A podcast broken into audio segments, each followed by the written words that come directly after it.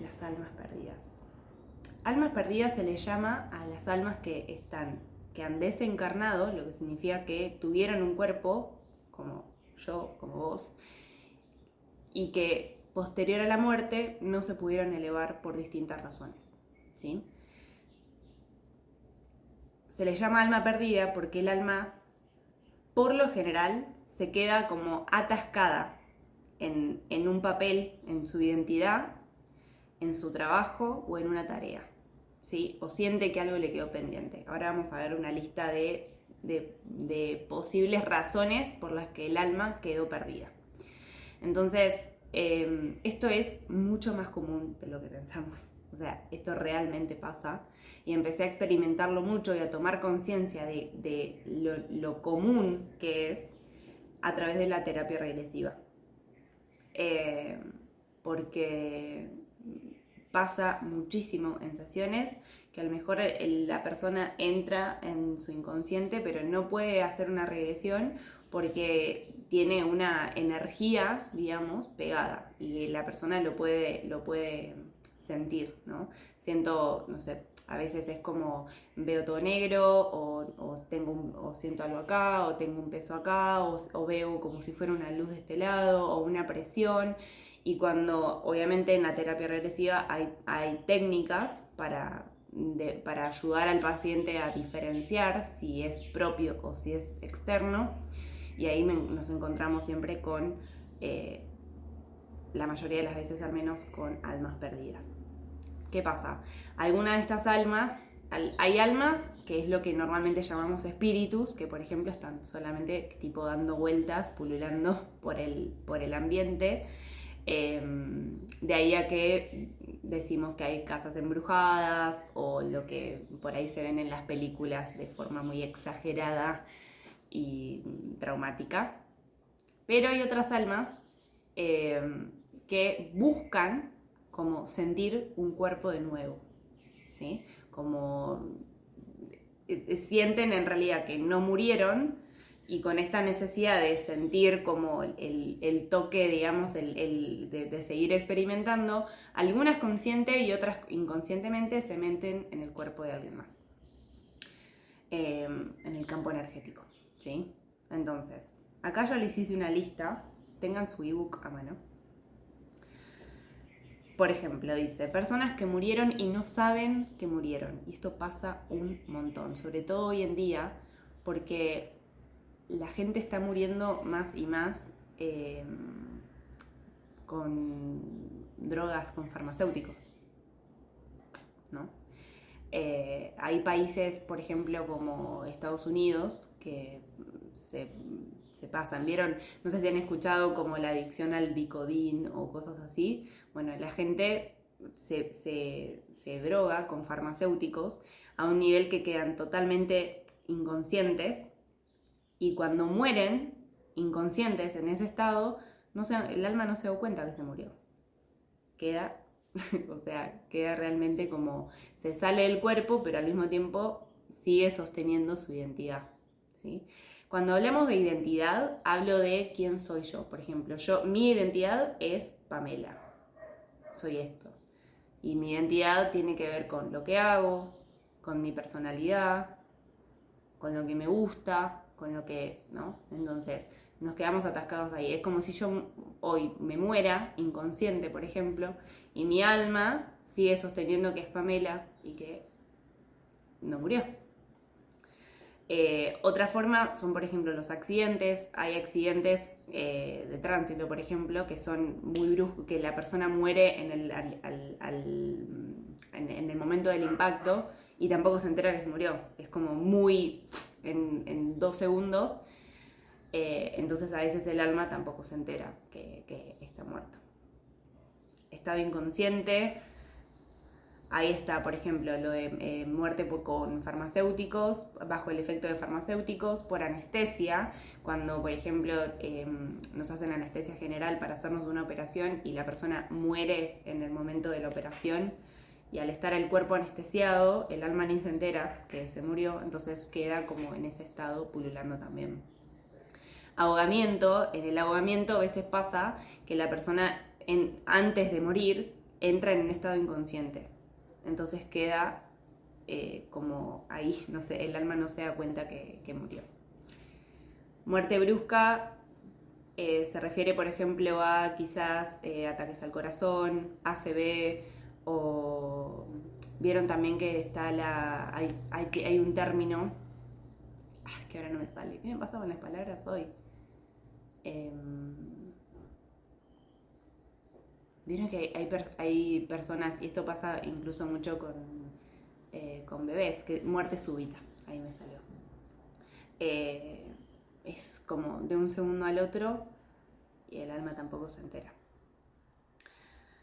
Después dice, personas adictas que murieron por sobredosis. Suele buscar otro cuerpo que se sienta similar al de ellos o donde puedan seguir experimentando las mismas sensaciones. Eh, las drogas, el alcohol, em, lo que decíamos antes, generan un nivel de, inconsciencia muy zarpada. Eh, entonces, cuando la persona muere con sobredosis, el alma tampoco se entera que, murió.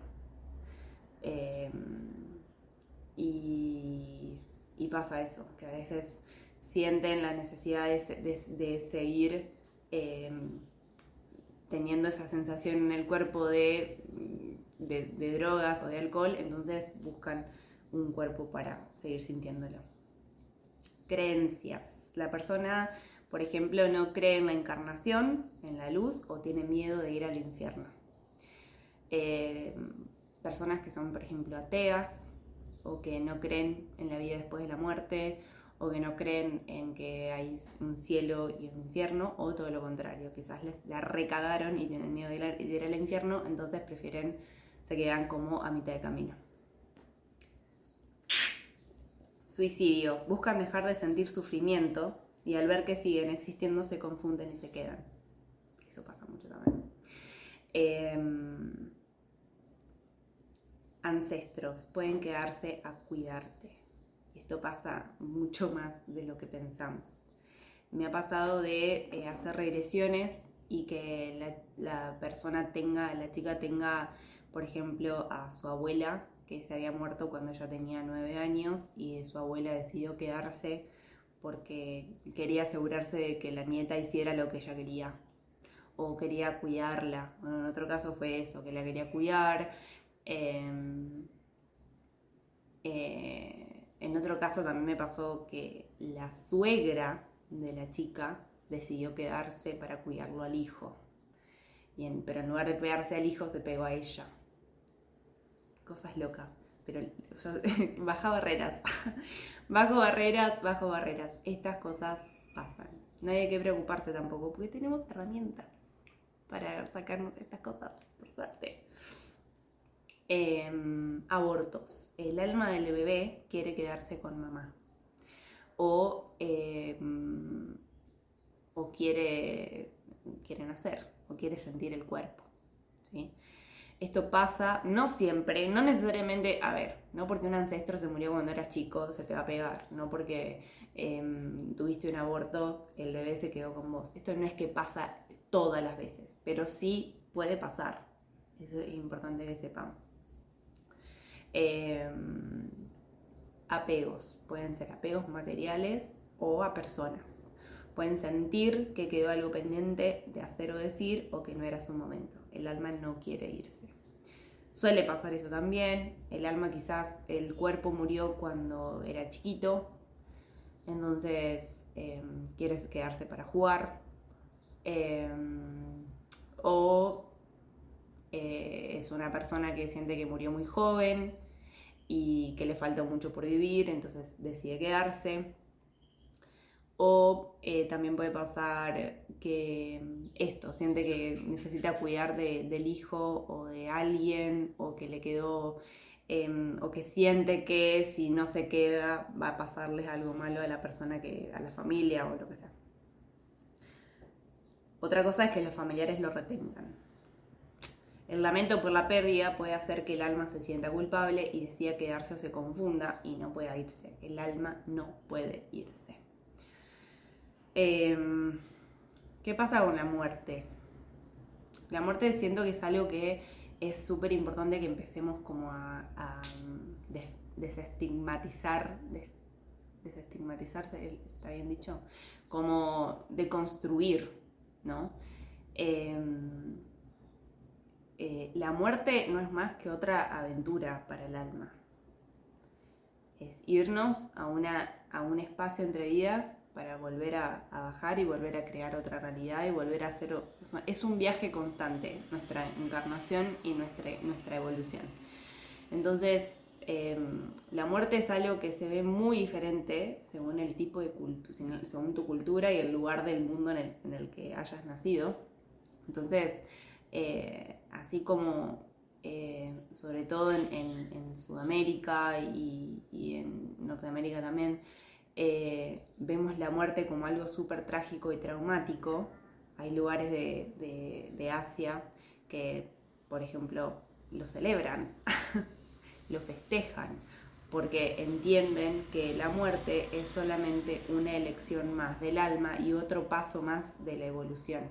Entonces, poder vivirlo de esa forma, que no quita que no haya un duelo, que no quita que, que, que pasen cosas, ¿no?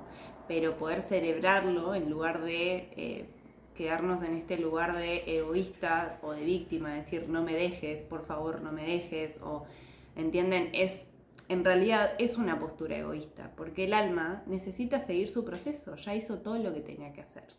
Entonces, qué importante y qué hermoso sería si en lugar de ponernos en ese lugar, pudiéramos decir gracias, Gracias por haber sido parte de mi vida, gracias por, por todo lo que, lo que aprendí con vos, por todo lo que vimos juntos, que tengas un viaje hermoso, con dolor o sin dolor, pero sin sufrirlo y sin lamentarlo. Y sin eso, pedirle que se quede.